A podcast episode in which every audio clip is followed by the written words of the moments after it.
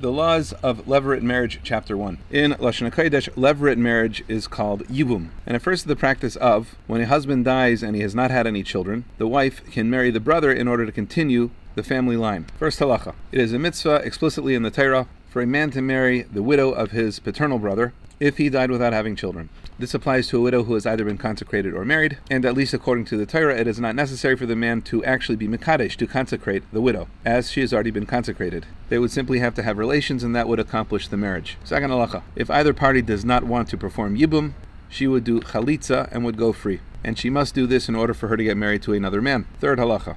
If the man has any children whatsoever, a boy or a girl, or the children of a boy or a girl, as long as they are alive, no chalitza is necessary, the wife would not be a yavama. Fourth halacha. However, if the man had children with a non-Jewish woman, that would not exempt the wife from yibum. And the same is true if the children were with a maidservant, a shivcha, as her children are in the same status as she is. Fifth halacha. If when the husband dies the wife is pregnant and she miscarries, she would be a yavama. That is, she would be obligated to perform yibum or chalitza. If the child was born and immediately died, she would not be a yavama.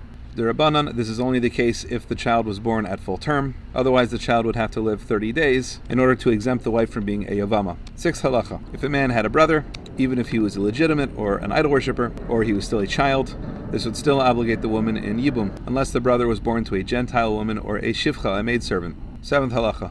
Maternal brothers are not considered brothers for the purpose of this halacha, even though they are considered brothers for the purpose of other halachas. Eighth halacha. If there were two brothers who both converted to Judaism, they are not considered brothers for the purpose of these halachas. And this is true even if one of them was born Jewish, but the other was born before his parents converted. Ninth halacha. If a man had many wives before he died, chalitza or yibum with one of them would exempt all of the other ones. Similarly, by the way, if the husband had many brothers, only one of them would have to perform yibum or chalitza, and the rest would be exempt. Tenth halacha. If there were several wives and some of them were fit to marry a kohen and others were not, the brother could do yibum with any of them, but he should preferably do chalitza with one who is not fit to marry a kohen, because the chalitza would be considered like a divorce and it would render her unfit to marry a kohen. Eleventh halacha. If a man had many brothers, and they were married and childless, and many of them died, if it is possible for him to perform yibum on behalf of all of his brothers, he should. But if not, he may perform chalitza with whoever he would like to, and yibum with whoever he would like to. 12th halacha.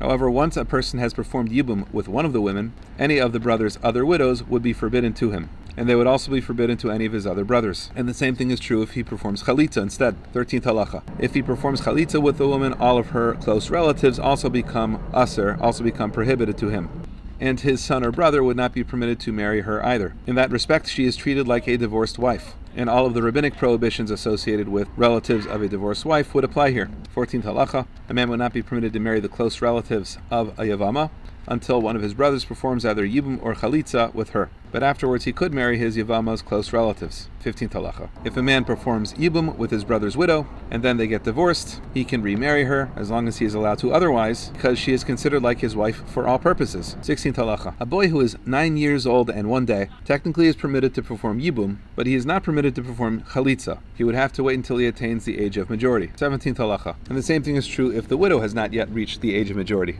Though he would be able to perform Yibum, he would not be able to perform Chalitza. He would have to wait until until she is no longer a minor. 18th halacha. And it goes without saying that if both are under the age of majority, they can perform yibum, after which they should grow up together, or they can wait until they are both adults and perform chalitza. 19th halacha. A man should not perform yibum with a woman during the first 90 days after the death of his brother, and since he's not able to perform yibum with her, he's also not permitted to perform chalitza with her either during that period. 20th halacha. Therefore, if she is pregnant when her husband dies, and then one of his brothers performs chalitza while she's pregnant, and then she has a child. If the child survives, then she is not considered to have performed chalitza because she was never required to do so, and therefore she would be allowed to marry a priest, for example. But if the child does not survive and she miscarries, he should perform chalitza again because the chalitza he did previously is not considered a proper chalitza. 21st halacha. For that reason, if this man had more than one wife and one of the brothers does chalitza with a pregnant widow, the other wives may not get remarried yet because the chalitza was not proper. 22nd halacha. If a man performs yibum with his brother's widow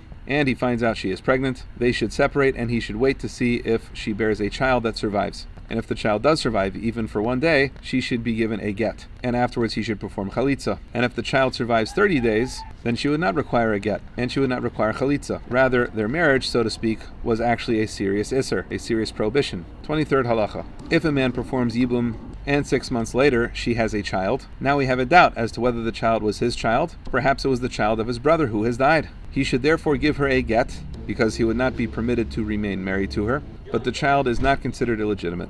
If he stays with her, however, any subsequent children would be considered illegitimate.